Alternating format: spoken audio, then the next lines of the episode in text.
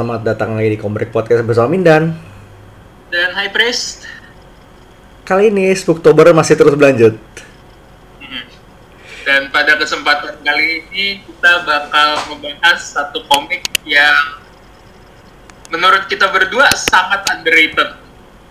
Ini hidden gem era eranya 52 sih. Banget. Heeh. Kayak gue heran sama sekali jarang diungkit komik ini. Ke- ke mana pun gue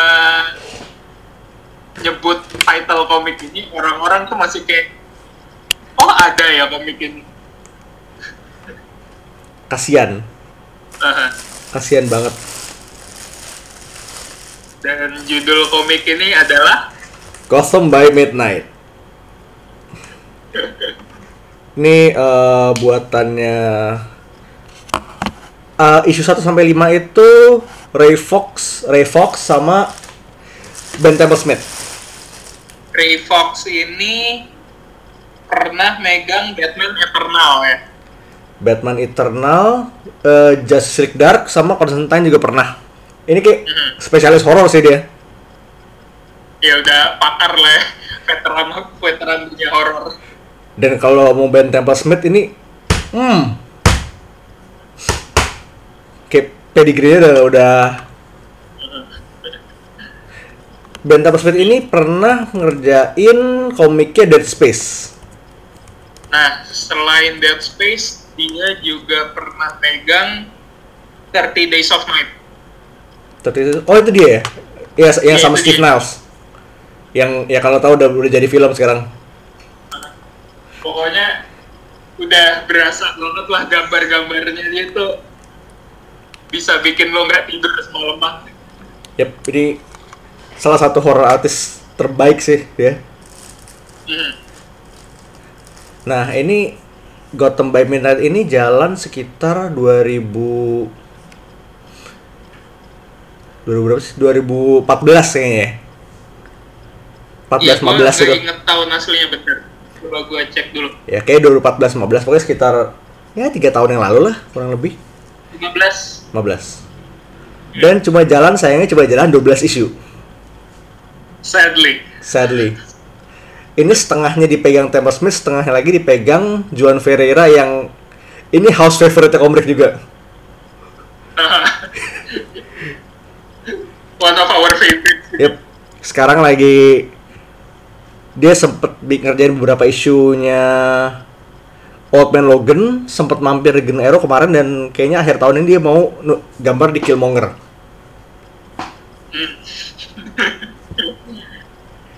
Serba bisa ya. Serba bisa. Jadi central konsepnya Gotham by Midnight ini ya kalau lo tahu Gotham Central ini polis prosedural tapi klinik. Nih, kalau lo kira Gotham tuh udah kota paling busuk di dalam DC, ternyata bisa lebih busuk lagi dari itu. Men ini busuknya kelewatan. Jadi ini di ternyata tuh Gordon punya special task force di namanya Precinct 13. Hmm. Atau bisa dari nama precinctnya aja udah nggak enak. banget deh. Heeh, udah nggak enak banget. Ya Precinct 13 ini atau kadang disebut juga The Midnight Shift. Karena ya kasusnya biasanya terjadi di malam hari. Ini kayak satu unit di GCPD khusus buat nanganin masalah-masalah klinik.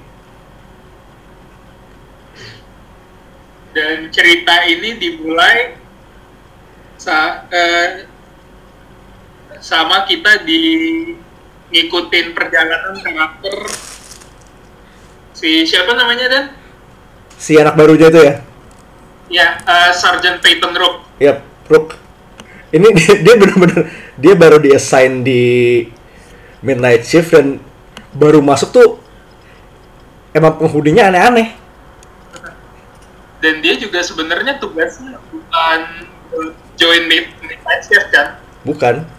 Dia tuh dia, kayak dia tuh eh, kayak ya. internal, ya. Heeh. yang disuruh datang buat pastiin sebenarnya midnight shift ini apa. Kerjanya kerjanya ngapain lah. Uh, karena pertama tiap mereka ngasih paperwork paperworksnya selalu aneh. Dan mereka satu-satunya divisi GCPD yang sama sekali nggak pernah angkap orang ngurusin report segala macem. Pokoknya paling aneh deh mereka sama sekali nggak ngikutin prosedur biasa Yep. Dan isinya juga aneh-aneh. Mhm. Jadi ini ada ini Lieutenant Weaver ini kayak maling relatif paling normal. Iya. Kayaknya bosnya di satu precinct ini. Terus ada Detektif Drake, relatif normal, relatif. Mhm. Terus ada si apa coronernya eh, Xander Tar ini mulai aneh. Ahli forensik yang ini kayak mode-mode agak-agak mad scientist. Terus ada here's what gets weird. Ada si ada ada suster, suster Eisenman. Namanya Sus- Sister Justin. ini udah aneh banget lo precinct apa yang butuh suster Tapi kayak satu keanehan yang mungkin belum kelihatan di awal itu ada Jim Corrigan yang kalau lo kenal adalah Spectre.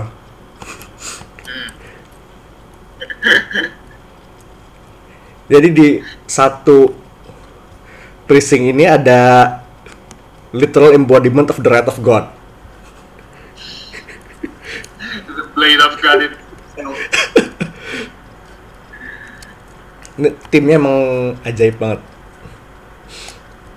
Ini dan yang gue suka dari eh, GBM ini opening page-nya tuh keren-keren.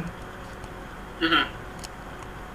Ini gimana ya? Kayak bener-bener nunjukin bahwa mereka tuh eh, orang-orang yang selalu bekerja buat mengamankan Gotham, tapi orang-orang Gotham gak akan pernah tahu apa yang mereka kerjain. Beneran gak ada yang tahu karena ini bener-bener ya aneh. Bahkan buat standar Gotham ini anehnya lain level lagi. Ini eh, ini gue quote dari halaman pertama isu pertama nih. Gotham City is cursed, poisoned by shadow. It can possibly survive without protection. Terus ada satu di bawahnya gede chapter 1 we do not sleep. Nih, lo kalau baca lima judul chapternya volume pertama nih, ini udah kayak puisi pendek sendiri. Hmm, keren. Ya, we do not sleep. Terus habis itu, bentar gue cek lagi. We will not sleep. Ya, we will not rest. Terus apa lagi ya? Tuh. We become what we fight. We fight what we become. Terus Gotham City is cursed. Kayak Oke ini kayak eh, benang merahnya tuh kelihatan banget. Dan satu arc dari 1 sampai 5 ini emang lumayan tight. Ini, ini intro sequence agak brengsek sih karena gini, ini si Rook ini datang gedung precinct itu kayak eh, udah kayak ab- abandoned, terbengkalai banget.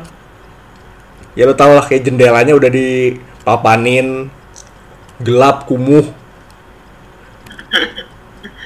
Dan yang gue suka adalah si Rook tuh begitu lihat gedungnya, respon pertama dia adalah only in Gotham. Emang cuman di Gotham dan sekumuh ini. udah biasa dan terus dia masuk ke crime labnya si Zandor ini lagi nginvestigasi the crime alley strangler bukan mayat tapi udah di, kayak badannya diubah jadi pillar of salt gitu ya mayat sih. Mayat. Tapi mayatnya tanda kutip. tadinya mayat Aduh. gila ini Bang. introduction dia nih nggak tapi ini emang intro sequence nih emang setting the tone banget sih kayak ini bukan this is not your typical police police procedural yang gue suka di sini adalah eh Rook begitu masuk ke dalam precinctnya mereka ke labnya warning pertama yang dikasih sama orang-orang di situ adalah kalau lo masih mau hidup jangan pegang apa pun di sini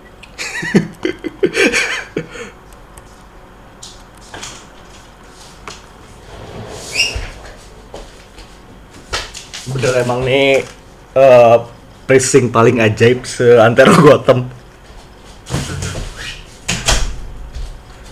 Terus ini kasus pertama juga nggak nanggung nanggung mereka tuh langsung ngelau nginvestigasi. Jadi ada anak hilang.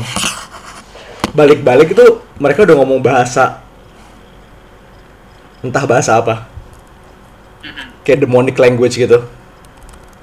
Dan tunggu dan. Ini yang harus lo eh, ingat juga adalah yang mereka dapat kasusnya dari Batman karena ini nggak bisa juga cerita Gotham tanpa Batman tapi yang gue suka di sini God eh, Batman cuma kayak numpang lewat doang Heeh. kayak di lima isu di lima Iya. isu ini mungkin kayak cuma mungkin cuma muncul dua kali Heeh. kalau di total kayaknya dalam lima isu dia cuma keluar tiga halaman kalau iya kayak ini bat kayak kadar ke Batmanan dikit banget. Buat buku Gotham base. Mhm.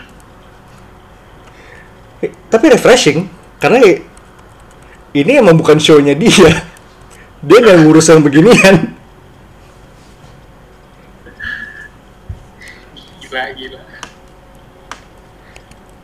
Dan ini emang kasus pertama tuh mereka tuh ternyata habis di trace anak-anak hilang itu ada ke kayak abandoned school di di tengah-tengah slaughter swamp. nama swampnya aja udah nggak enak Ya, ini ini tempat yang sama di mana Cyrus Gold tenggelam jadi dan berubah jadi Solomon Grundy. Jadi kayak auranya udah nggak enak banget. swamps with threatening auras Dan ternyata nih anak-anak hilang ini disekap sama kayak ya falak sih denan demon tapi Iya, demonan gue berusaha nyari nama yang pas buat ngedeskripsiin karakter yang nyulik mereka nggak ada yang lebih bagus ngedeskripsinya selain Falak falak udah that's it. Eh, Falak tapi mukanya eh Falak tapi lebih hancur lagi. eh. Dan di lo sini lo bayang lo bayangin Falak mukanya dikulitin terus ditransplant sama pantat kirinya Freddy Krueger pantat kiri spesifik. This is definitely it. ya itu intinya jelek. banget. Dan di sini tuh kayak ini Corrigan kebetulan ada di scene-nya. Ini yang lain baru disuruh keluar. Udah lu selamatin anak-anak, anak-anaknya. Biar gue ngurus. Terus kayak ini si Corrigan ini belum jadi Spectre. Si Demon Falak ini udah bisa dihabisin. Dan dikit ini ngabisin ini agak brengsek sih. Karena dia tuh eh, rutin intinya kayak biasa ini kan sekolah ini sekolah dan si Nan ini mungkin dulu gurunya sekolahnya kan dia kayak lu ngalahin gini harus pakai rutin terus kayak dia buka HP mainin like, suara lonceng sekolah dan di mana meledak Gila banget. ini dia belum jadi Spectre Dia masih nahan Spectre biar kan. karena kalau sampai keluar kayak di flashback scene ini kayak satu sekolahnya bekas tempat si Sister Justin dulu kerja itu dihabisin semua buat ngebunuh satu demon. Si Justin ini selamat cuma gara-gara dia dia nggak berdosa. That's it. Justin selamat gara-gara sebelum dia ketemu Demon ini dia ke pengakuan dosa. yep. Sementara kayak satu sekolahnya mati. Gara-gara si Corrigan ngeluar di Spectre Tuhan kalau ngamuk gawat ya. gawat banget Sinetron Indosiar kalah beneran. azab ini kayak overarching plotnya adalah ini kayak ada jadi ada lima demon yang akan eh, kabur akan keluar dan wreak havoc di Gotham. Sinan itu satu. Kayak berikutnya tuh ada ini lebih brengsek lagi ini ada kayak shadow demon. Jadi leech gitu ya. Iya, jadi list dan si pasien yang kena shadow demon ini kayak di, di ada di dia pasiennya Gotham County dan dia kena smallpox. Tapi ini kayak bukan smallpox biasa, ini kayak demon smallpox. Itu bayangannya jelek banget loh. Lo lo bayangin tiap ada cacar lu pecah satu keluar spirit dari situ. Gila tuh enak banget nanti baca.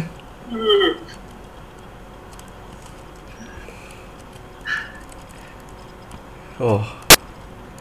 Dan di sini tuh jadi si kayak demon demon ini kan ya ada satu common language yang di yang kayak si anak-anak itu ngomongin. Dan ternyata si Sandor si Dokter Tar ini dia udah belajar dikit-dikit bahasanya.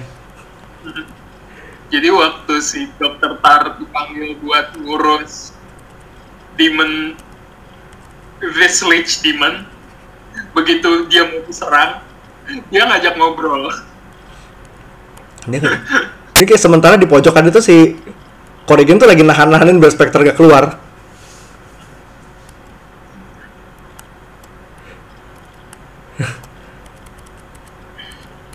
Gila banget emang.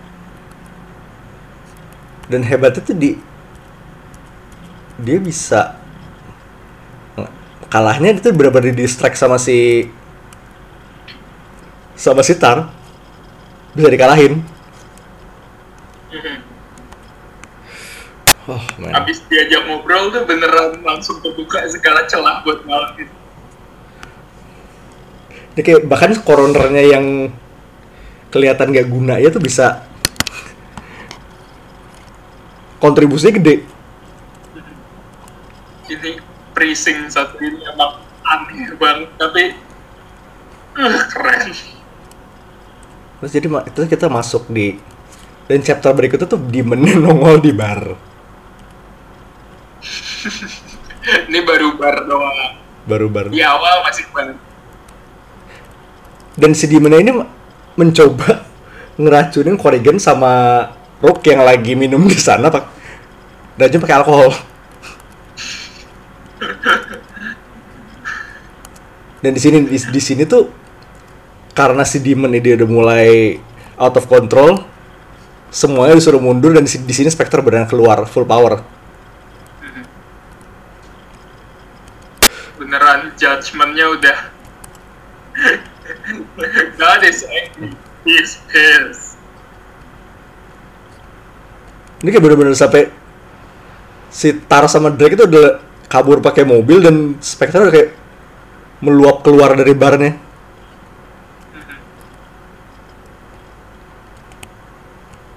Dan di sini begitu si demon gede ini keluar, akhirnya udah jelas ya sebenarnya inti masalahnya apa. Yep. Nih kita putar balik lagi. Jadi si non demon itu si Ovo Ovo Ovo namanya lucu. Dia Buat bayar grab. dia nyulik dia nyulik anak-anak. Nomor dua si Ik itu dia smallpox penyakit zaman lam zaman dulu kan. Nomor tiga Amoder dia ngebunuh pakai alkohol. Dan terus konklusinya adalah Gotham itu sakit secara spiritual. Kayak jiwanya Gotham itu emang udah busuk dari dari dulu. Ini kayak Dari awal Iya. fondasi Gotham tuh udah busuk. kayak ini kayak apa endapan dosa-dosa foundersnya Gotham dikeluarin di sini. Itu kalimat paling keras yang pernah gue denger ya. Endapan dosa. Gila, dosanya udah berkerak di Gotham. Pantesan aja kayak gini sekarang. Makanya. Dan ini manifestasinya tuh si Icondrit ini gede kayak kaiju demon gitu itu serem banget deskripsinya tapi nggak salah untungnya ada Spectre dia juga ikutan jadi gede. Ini untungnya tuh pakai tanda kutip ya. Ya untungnya ada agak doubtful tapi seenggaknya untung. Seenggaknya masih ada kesempatan hidup. Dan di sini tuh si Icondrit ini datang dan Batwing tuh kayak diraungin tuh udah kayak mental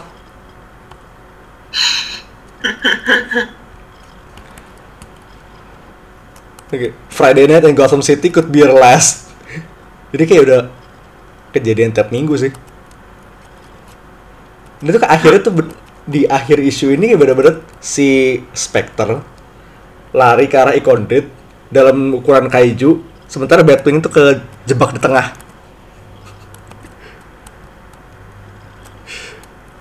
ini beneran it's a bad day to be Batman itu gue I don't say this lightly but Batman is totally out of his depth. Ini udah bukan ini bukan ranahnya dia. Dia udah hampir nggak bisa ngapa-ngapain. Ini Batman nih beneran underqualified banget buat fight yang satu ini. Dan itu kayak eh, chapter 5 itu bener-bener beneran satu page pertama itu splash page gede banget si Spectre lagi berantem sama Icondrit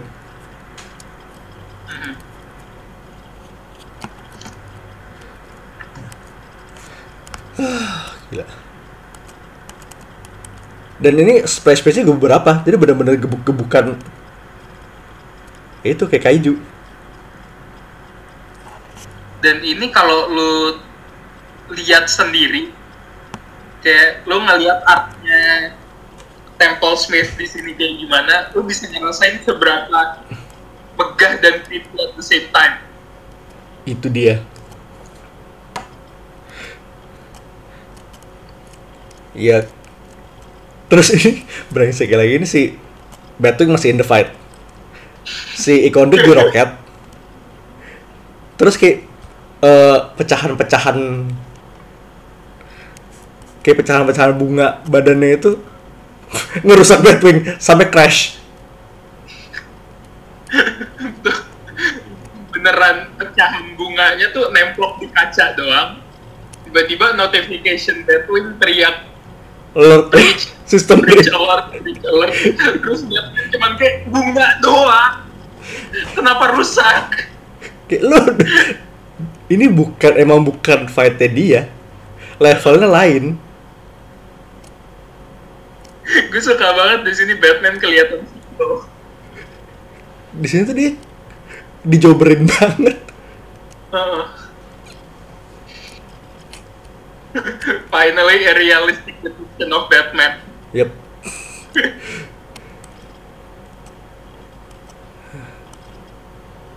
Dan di sini sebenarnya yang kayak momen brengsek lagi yang ngusir yang ngusir recorder itu bukan Spectre, bukan Batman, bukan siapa tapi si Justin. Dia yang ngebantu Spectre ngus buat ngusir recorder.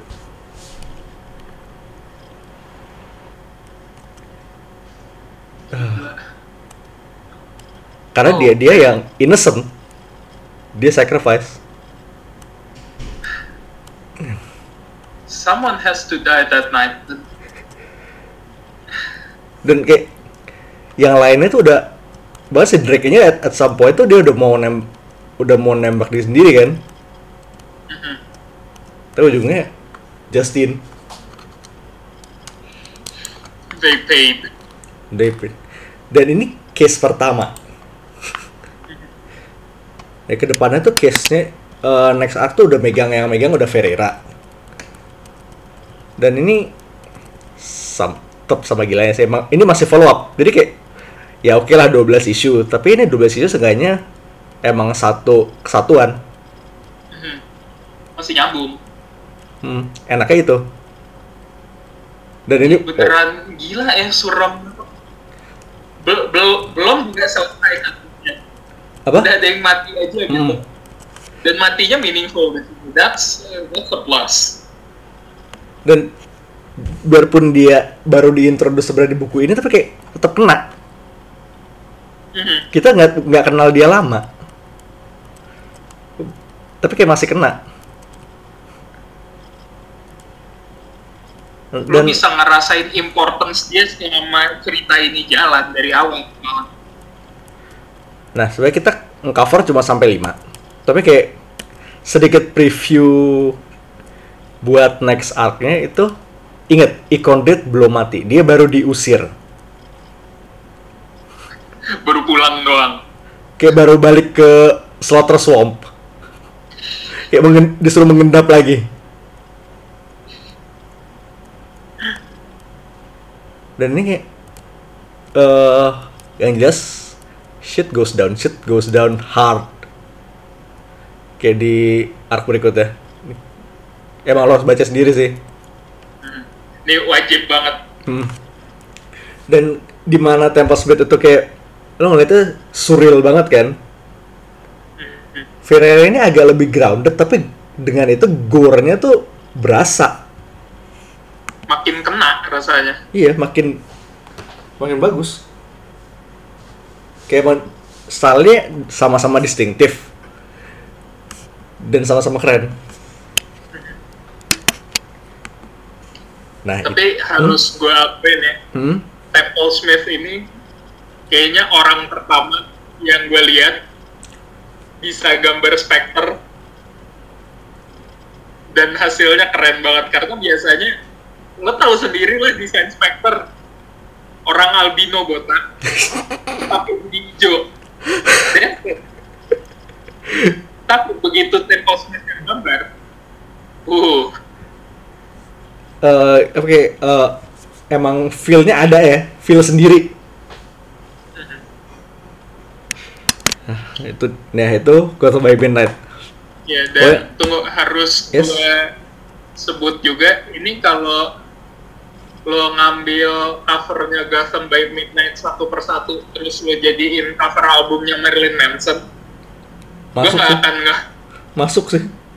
eh, Nah, ini pokoknya gini, kalau lo suka Gotham, lo seneng tapi bosan Batman, lo baca ini. Ya, Ini this juga- is for you. This is for you. Eh, kalau suka dulu pernah baca Gotham Central, ini feel-nya sama, cuma klinik. Intinya, ini kayak ngebuka sisi Gotham yang jarang dibuka, tapi begitu dibuka ini luas banget. Ini ngebuat lo sadar bahwa kalau lo pengen pindah, Gotham tuh bukan kota yang baik. Dan bukan cuma karena orang, karena emang di bawah tanahnya itu aja udah isinya dosa semua.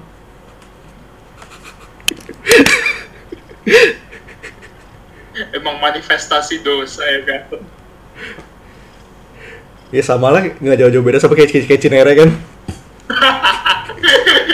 salah, salah. Shout out to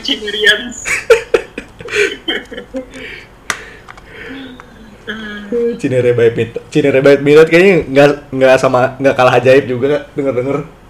Eh, Cinere itu mau midnight mau enggak, aneh dan. so yeah, that's it. That's So that's got to by Midnight. Sekarang kita move on ke dua Halloween spesialnya DC yang dari tahun ini dan tahun lalu. Mhm. Jadi eh, tahun lalu DC ngerilis anthology komik namanya DC House of Horror. Ini ad- isinya ada 8 cerita. Eh, iya 8. Mhm. Ke dan ini semuanya pokoknya eh, tim kreatif beda-beda. Ada Superman, Justice League, Wonder Woman, Green Arrow, Harley Quinn, Two-Face, Batman, Shazam. Dan semuanya satu faktor pengikatnya adalah semuanya take baru yang horor banget. Nah, kita mulai dari di House of Horror dulu.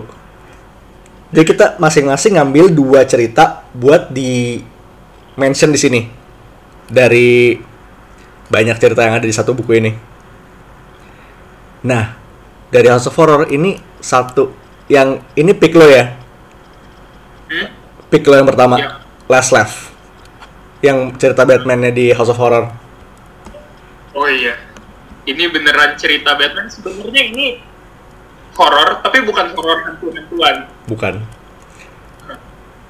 Ini horor yang beneran selama lu baca tuh tiap lo balik halaman lu bakalan kayak anjrit anjrit. Ini beneran salah satu take Batman yang lumayan yang bukan lumayan sih bener-bener ekstrim tapi gue suka. Ini kayak eh, tiap ini eh, tipe-tipe yang everything you know is wrong gitu, gitu loh. Nah kalau ini kalau lo pernah baca Whatever Happened to Cape Crusader Neil Gaiman itu ada premis ini sempat diungkit dikit. Jadi the main konsep sini adalah ternyata eh, Bruce Wayne is delusional. Batman dan Joker tuh eh gue nggak ada dalam tanda kutip. Pok- sebenarnya Joker justru ada tapi nggak sesuai sama yang kita bayangkan Itu dia. Jadi ini jadi ya, Hmm. ya dan iya jadi lo jadi eksistensi Batman dan Joker ini tuh beneran dimainin banget Yep. Jadi simply put Batman and Joker are one and the same. Sama-sama Bruce. Dan di sini tuh dia eh jadi ada kayak tiga world state lah. Ini kayak di- ini shout out sama color colorisnya sih. Mhm. Jadi Hmm, jadi eh, di quote real world quote real worldnya itu rada hijau. Di mana ada Batman atau Joker biru ungu. Di real world yang bener real world merah. Ini kayak pemisahnya tuh kentara banget. ini secara kalau lu nggak sadar gitu lu baca ngawang gitu aja lu bakalan nangkep lu bakalan tetap nangkep gitu Hmm. Dan ini emang salah satu strongest story di eh saat di antologi yang ini sih. Mhm. Nah, nomor dua, pick gue adalah Bump in the Night. Ini cerita Superman dengan tanda kutip.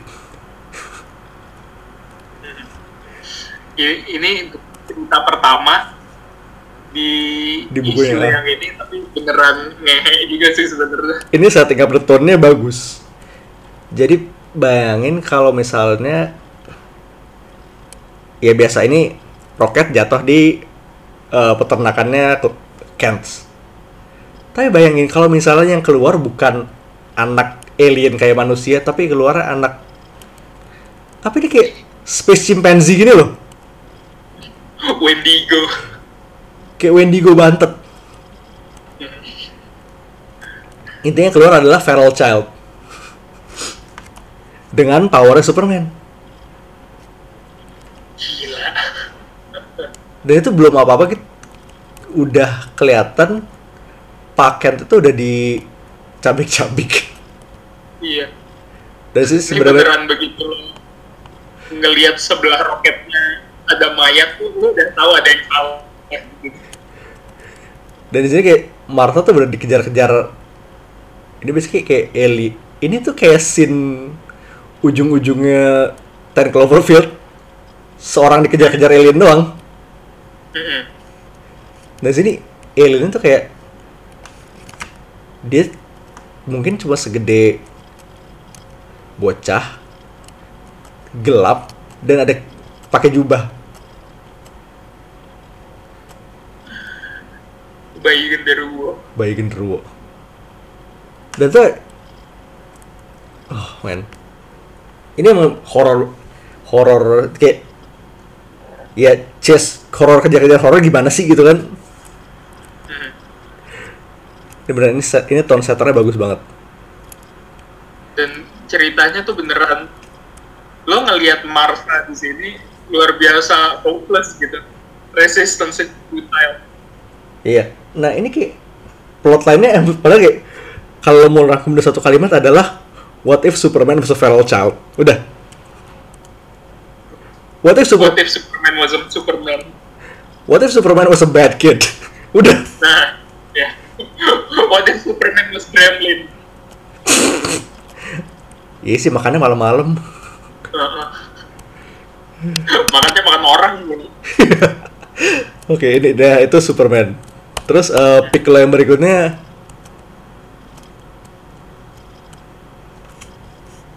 Yang mana lagi nih? Pick lo berarti next yang Harley. Yang Crazy oh for You iya ini cerita yang sebenarnya gimana ya? Gue nggak gue nggak bisa jelasin bagusnya di mana. Bukan berarti cerita ini jelek tapi gue suka aja. Vibe kayak auranya emang bagus sih. Heeh. dan artnya tuh gimana ya pulpy banget gitu. Pulpy dreamlike trippy gitu ya? Heeh. dan emang trippy sih. Lo di sini nggak bisa ngebedain. Eh karakternya di sini lo bisa ngelihat bahwa dia nggak bisa ngebedain mana kenyataan mana bukan. Ini jadi em, ya. Jadi ceritanya tuh soal eh construction worker. Eh construction worker apa? Demolisher gitu sih. Eh kemonya dia kerja di dia suruh ngecek bangunan di Arkham kan? Ya pokoknya dia tukang ngurus bangunan gitulah. Dan pada suatu hari dia disuruh ngecekin bangunan Arkham ya. Iya. Dan di Arkham itu waktu dia eh, lagi ngecek ngecekin bangunan dia ketemu spiritnya Harley Quinn. Lagi mandi. Lagi mandi. Ya oh demolition. Karena di sini ceritanya di Arkham ini udah mau dirobohin. Oh iya udah mau dirobohin.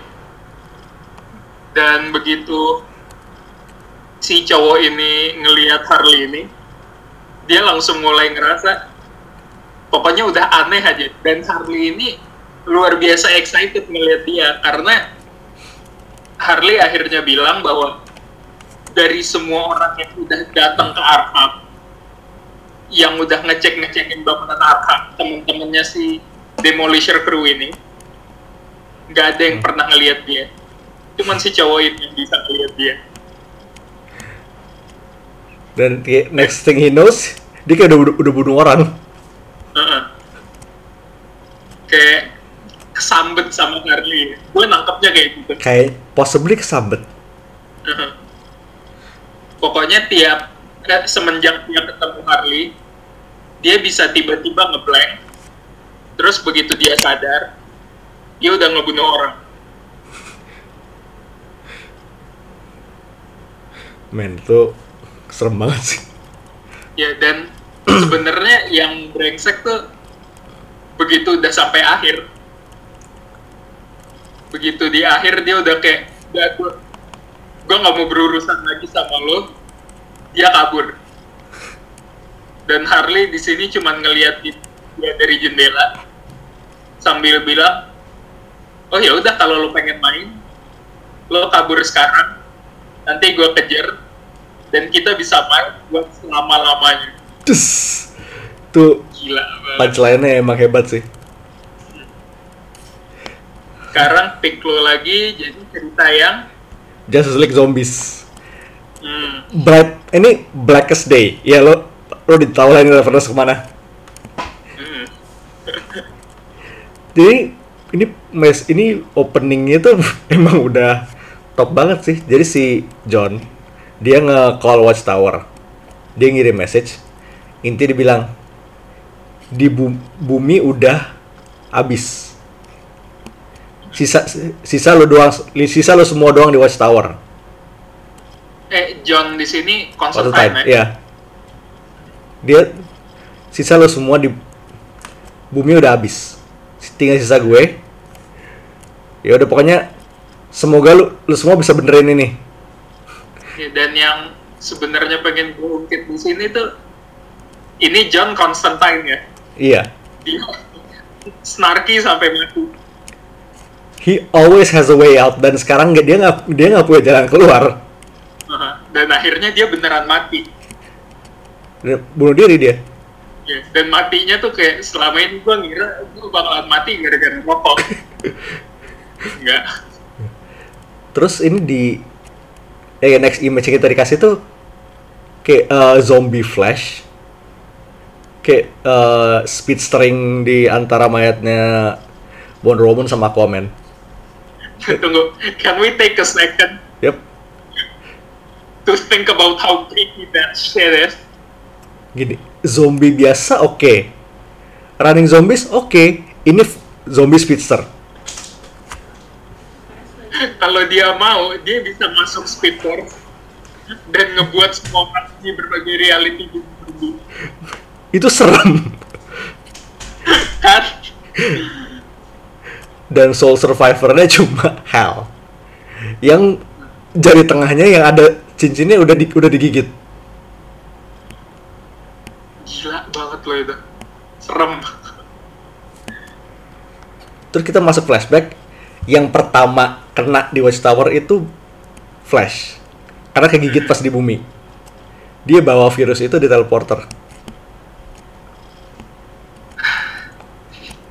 Very creepy. Can he just stick to fucking up the timeline and not the other guys? Ah, fucking hell. Dan di sini nih major fight-nya adalah Hell lawan Batman. Batman zombie. Nggak, Oh man. For once di sini Green Lantern bisa kalahin Batman. Ini beneran dia ditonjok mukanya sampai lehernya kebalik. One punch. One punch. One punch. Ya, tapi ini ada image keren lagi. Di mana abis quote ngalahin Batman, si Fla- zombie Flash ini mau nyerang Hell kan. Tapi dia malah kayak lari speedster ke tembok. Bodoh. Ya ternyata as it turns out emang virusnya cuma efek ngefek ke manusia. Jadi John, Diana, sama Arthur nggak kena.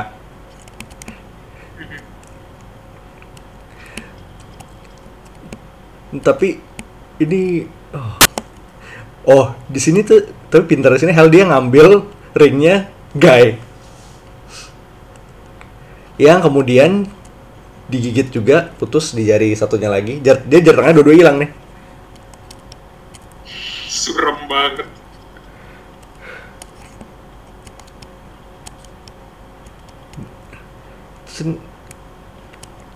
Ini yang lebih tragisnya ini final pages sih. Three weeks later, Superman returned home to discover that he was the last survivor of that planet again. Tuh, yang brengsek adalah ada gap sebelum kata again itu keluar. Itu Duh, gila, kasihan banget itu. gila, ini liburnya timingnya jelek banget. Oh man. Jadi kayak kalau kalau gue harus menggambarkan reaksinya Superman kayak lo tau kan eh, gif-nya komin gif-nya si Donald Glover yang masuk pakai bawa pizza dan ruangan udah kebakar itu Iya, itu itu gila. itu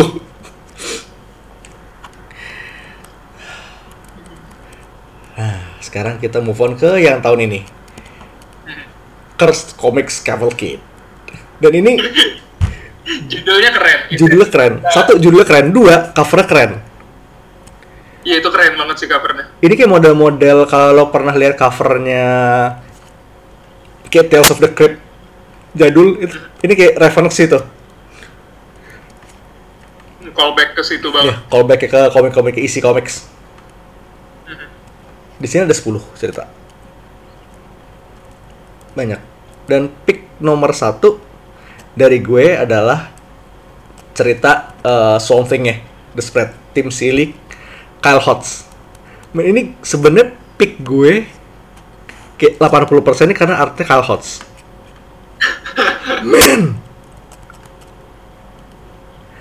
Dan ini juga kalau gue bilang opening bagus banget. Karena hey wah, apa yang lebih bagus selain ngebuka komik horror pakai komik Swamp Thing?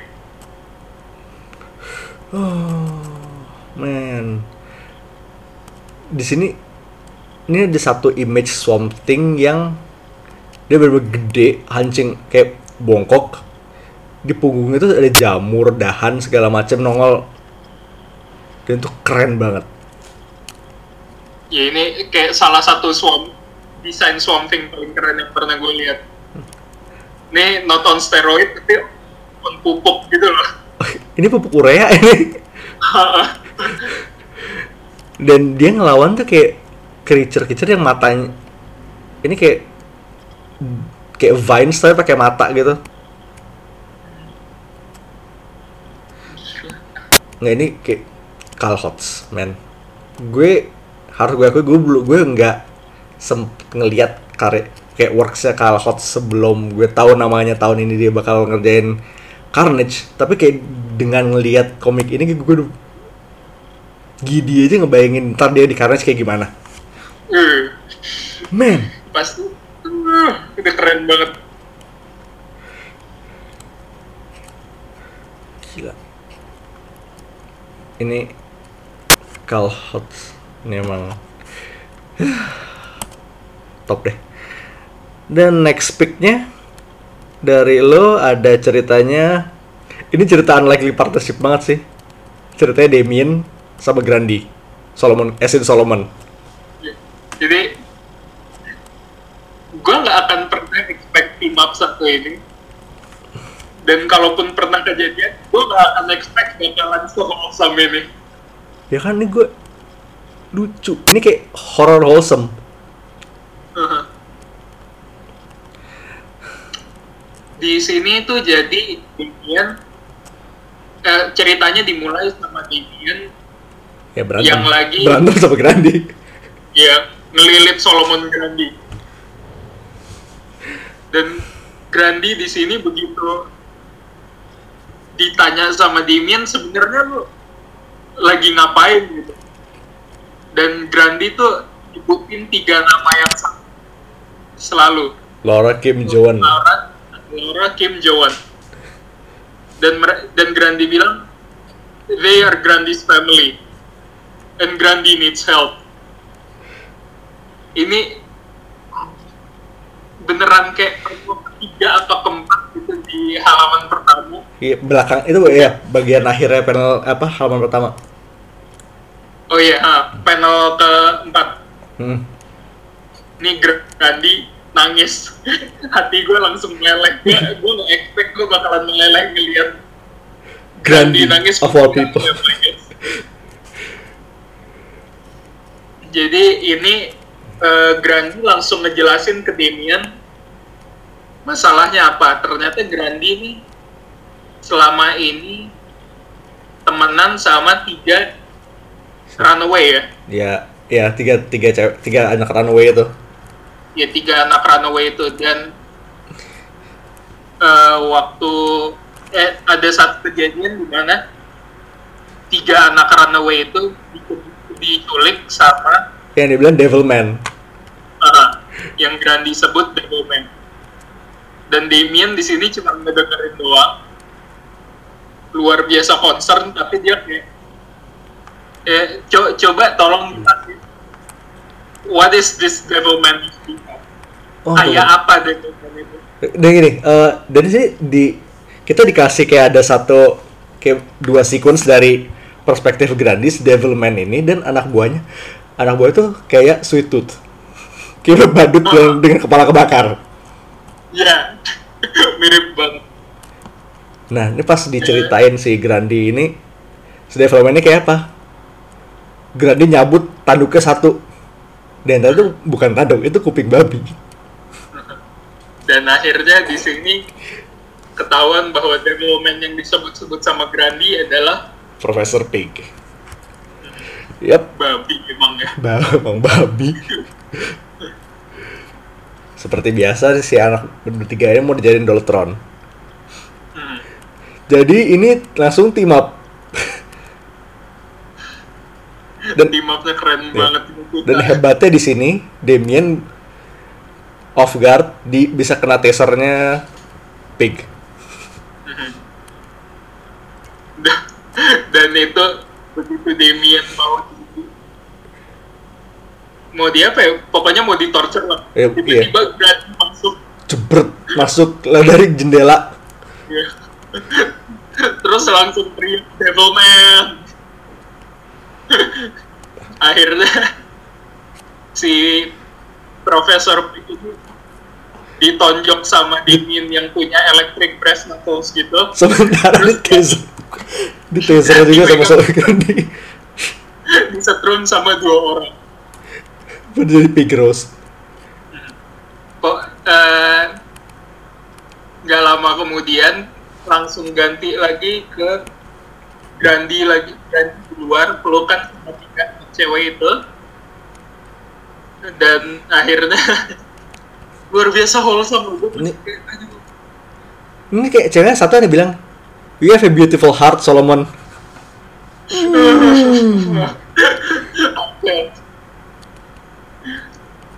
dan akhirnya Grandi ngomong ke Demi kayak no one ever helped Grandi.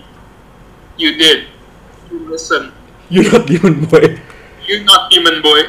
Grandi won't for me terus Damien tuh kayak yes you will. But I hope you don't. Aduh endingnya cantik banget. Ah, fucking love this story. Tapi ini side note aja nih nih. Gue doang apa nih si Gra- Granny sini kayak especially kelihatan kayak Miss Joe Fixit banget. Iya. Ah, Karena udahlah abu pakai jas. Nggak ini kayak dari kebanyakan dari hairstyle deh. Ah, Dan rambutnya kayak Hulk banget. tinggal dipolish dikit beneran jadi fixit. Abuin dikit aja. Heeh. Nah, Sekarang jadi pindah lagi ke pindah lagi ke gue eh, cerita Superman judulnya Strange Visitor. Ini gue suka karena di sini kayak mostly ini Superman lagi berurusan dengan sleep paralysis. Ini kayak ini penyakit orang biasa. Superman juga Superman ternyata juga bisa juga bisa kena. ini premisnya sebenarnya menarik banget loh. Superman ketindihan. Sup- Superman Superman ketindihan itu kayak dua kata ya gue gak, gak tahu bakal bis- bisa disatuin dalam satu kalimat sampai sekarang. Superman rep-repan gitu loh. Dan di sini kelihatan banget tuh pas ketindihan tuh jadi keringet dingin, keringet dingin dan kayak udah megangin selimut. Eh, kapan lagi lo lihat Superman se-vulnerable itu?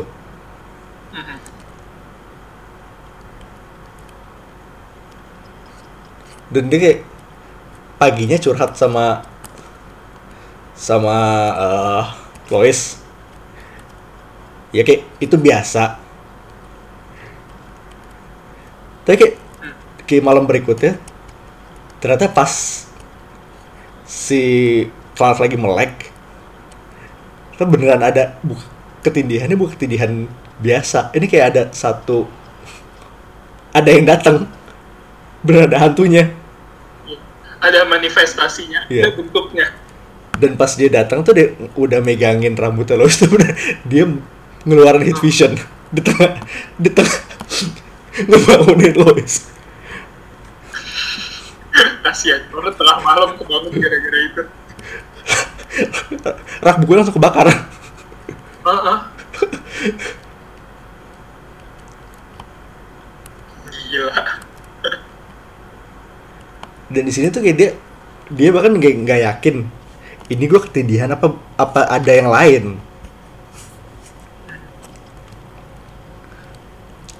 dan sleeping dan brengsek ini pinter juga sih pak counternya. Jadi malam berikutnya si Lois ini di Lois suruh tidur, tempat lain ditaruh hologram projector. Ternyata pas si manifestasi ini megang Lois Clark udah bangun. Dan ternyata tuh si ada ternyata manifestasi ini adalah eh prisoner pertamanya Phantom Zone yang entah kenapa bisa kabur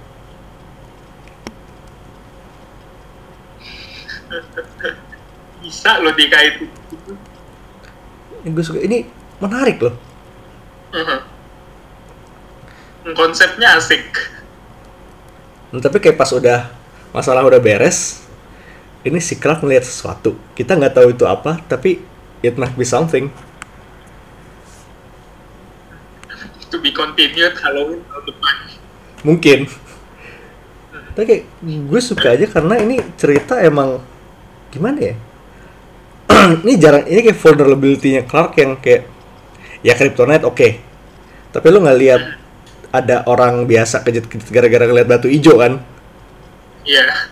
tapi ini kayak ketindihan ya kayak it happens mungkin lo pernah mungkin lo kenal orang yang pernah ini kayak hal yang sehari-hari Di di sini beneran lo bisa eh lo ngerasa lo bisa jadi Superman. He's human after all. Nah, itu dia. Dan side note, eh sendal rumahannya Clark, sendalnya Batman. Kayak fuzzy slippers, fuzzy slippers logo Batman gitu. Kalau ternyata dia nyolong dari Wayne Manor nggak lagi. Ya, tapi kalau iya, gue lebih kagum lagi. Wayne Manor punya fuzzy slippers Batman. Udah kayak hotel.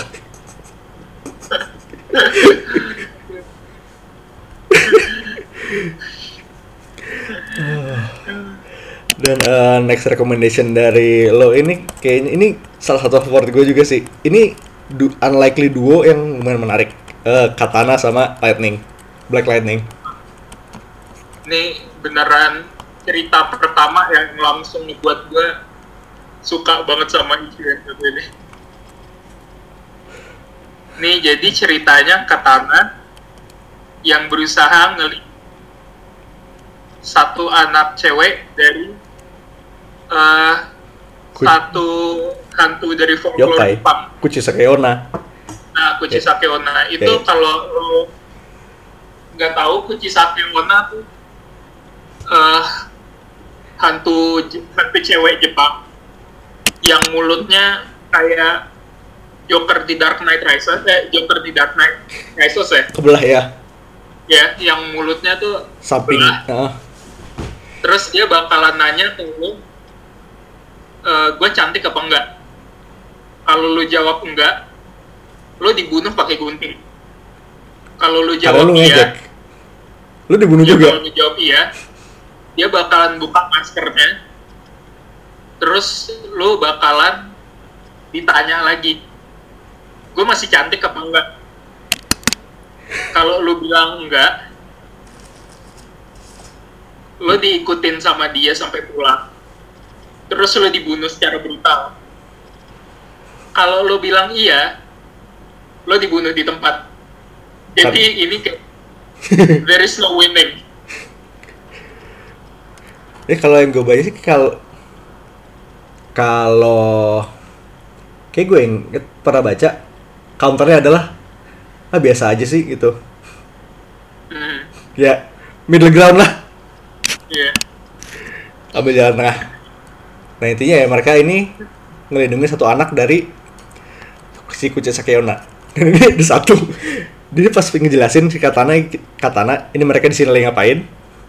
Aha. si Black Lightnya dibilang ini biasanya buat kerjaan kayak gini lu biasa manggil Constantine terus kayak si Katana bilang John Constantine nggak boleh ada deket orang orang nggak bersalah. How accurate is that? Iya. Pokoknya you should never let John John Constantine be near innocent people. You should not.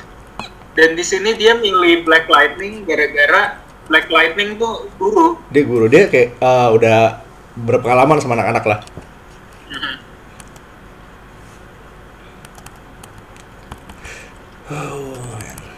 Dan pokoknya si kayak Black Lightning nih nungguin si anaknya sembari nungguin si Kuchisake Onna ini nongol. Dan nongol, beneran nongol. Ya. Dan akhirnya beneran nongol gitu. Jadi beneran dilawan pakai lightning di dalam di dalam rumah di, di tengah di tengah salju. Iya. Dan yang gue suka di sini adalah waktu si Kuchisake Onna nongol, eh, dia nanya, "Do you I'm pretty?" And Black Lightning, in the heart nigga he is, dia kayak not really. Selap, dan sementara dia dijilat. Iya. Terus dia udah bilang, tapi dia bilang, but hey, you speak English, so you're going to have. Men, hard banget nih orang. Gila, big dick energy banget.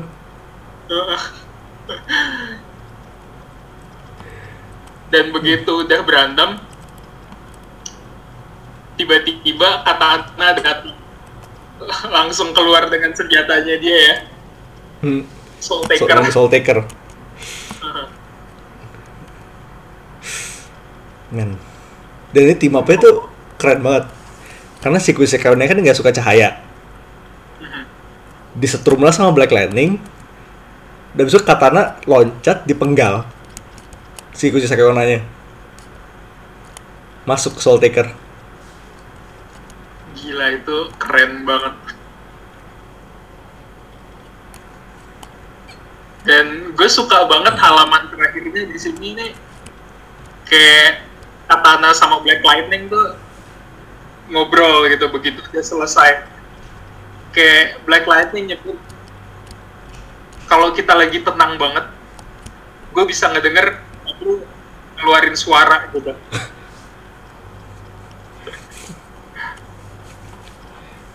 Ini kayak eh, semacam kayak mulai ngegeser Black Lightning ke dunia klinik sih kayaknya. Hmm?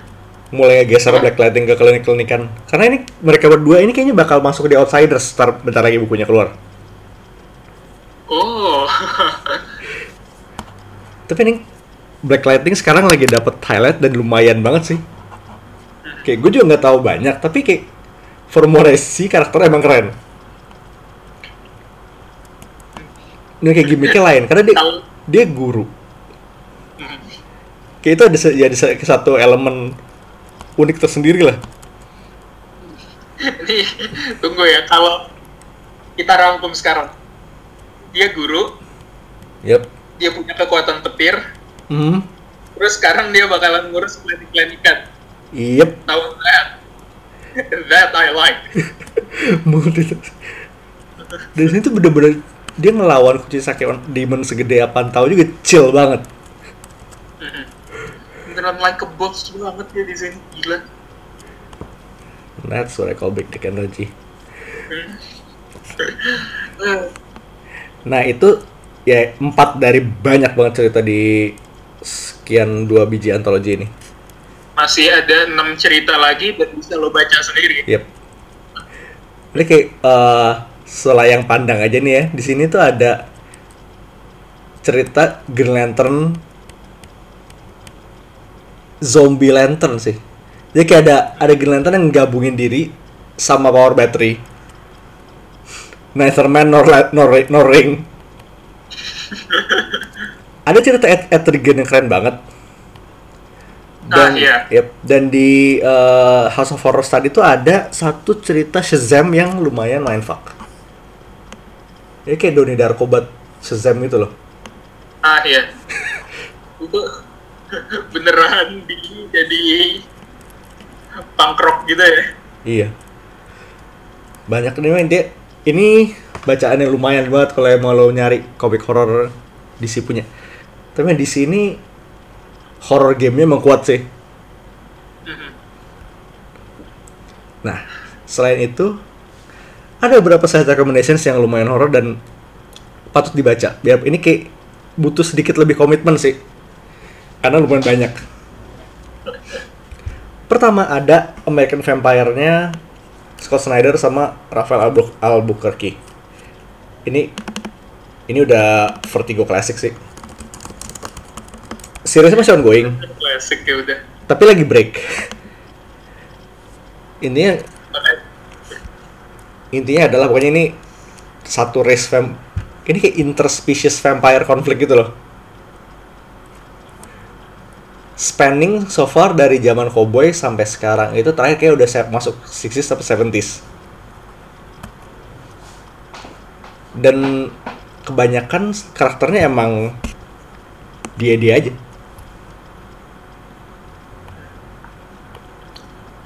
Dan nomor dua ini kayak kalau ngomongin horror di situ geng nggak nggak lengkap kalau ini nggak kesebut. Adalah Hellblazer Banyak banget ya. Yep. Eh, kalau emang lo penasaran pengen baca Hellblazer, gue bisa rekomend kalian ke podcast kita yang oleh Engines dari beberapa bulan yang lalu. Dan pasti ada beberapa ya dari di situ lo bisa dapat beberapa rekomendasi arc buat mulai dari mana karena men 300 isu itu menakutkan gue gue tahu Itu bikin capek, tapi percayalah. it's worth it Nah, kalau gue bisa namatin 600 issue Spider-Man dalam dua minggu, you can do anything. Yep. Dan itulah Gotham by Midnight dan DC short stories, short horror stories ya kita. Hmm. Yep. Ya minggu depan kita masih bakal ngebahas komik-komik horor. Dan yang kita punya listed buat minggu depan ini, let's say it's incredible. It's pretty damn incredible. Yeah, let's just say that. Yep. Oke, so ya seperti biasa kalau misalnya lo mau request atau masukan, reach us wherever you can reach us. Yep. Kalau lo ada masukan horor yang pengen lo kita bahas, kita sangat open because we do enjoy. Dan nggak cuma Halloween, like- di luar Halloween juga boleh aja. Uh-uh. So yeah, Yeah. Just do it. Uh, so this is Mindan this is High Priest. signing off. Peace. Out.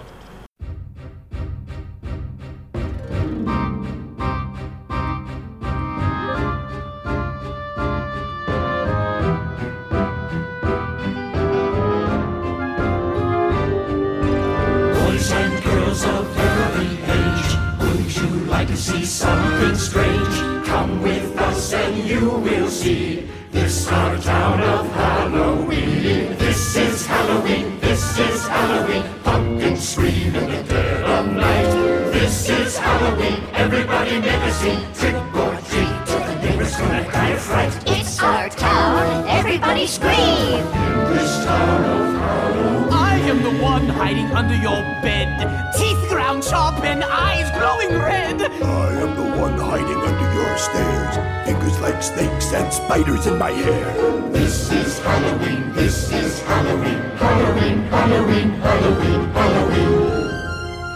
In this town we call home, everyone hail to the pumpkin song. in this town. Don't we love it now? Everybody's waiting for the next surprise. Round a trash can, something's waiting out to pounce and howl. You'll scream. This is Halloween. Red and black, slimy green. Aren't you scared? Well, that's just fine.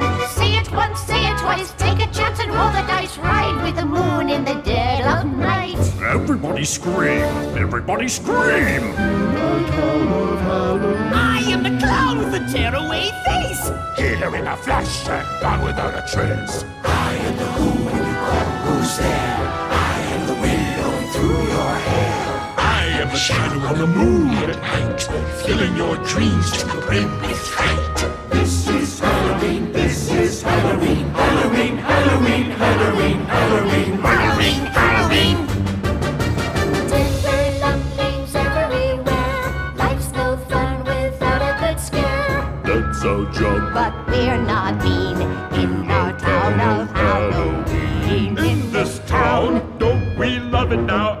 Everyone's waiting for the next surprise. Skeleton Jack might get you in the back and scream like a banshee, make you jump out of your skin. This is Halloween, everybody scream. Won't you please make way for a very special guy?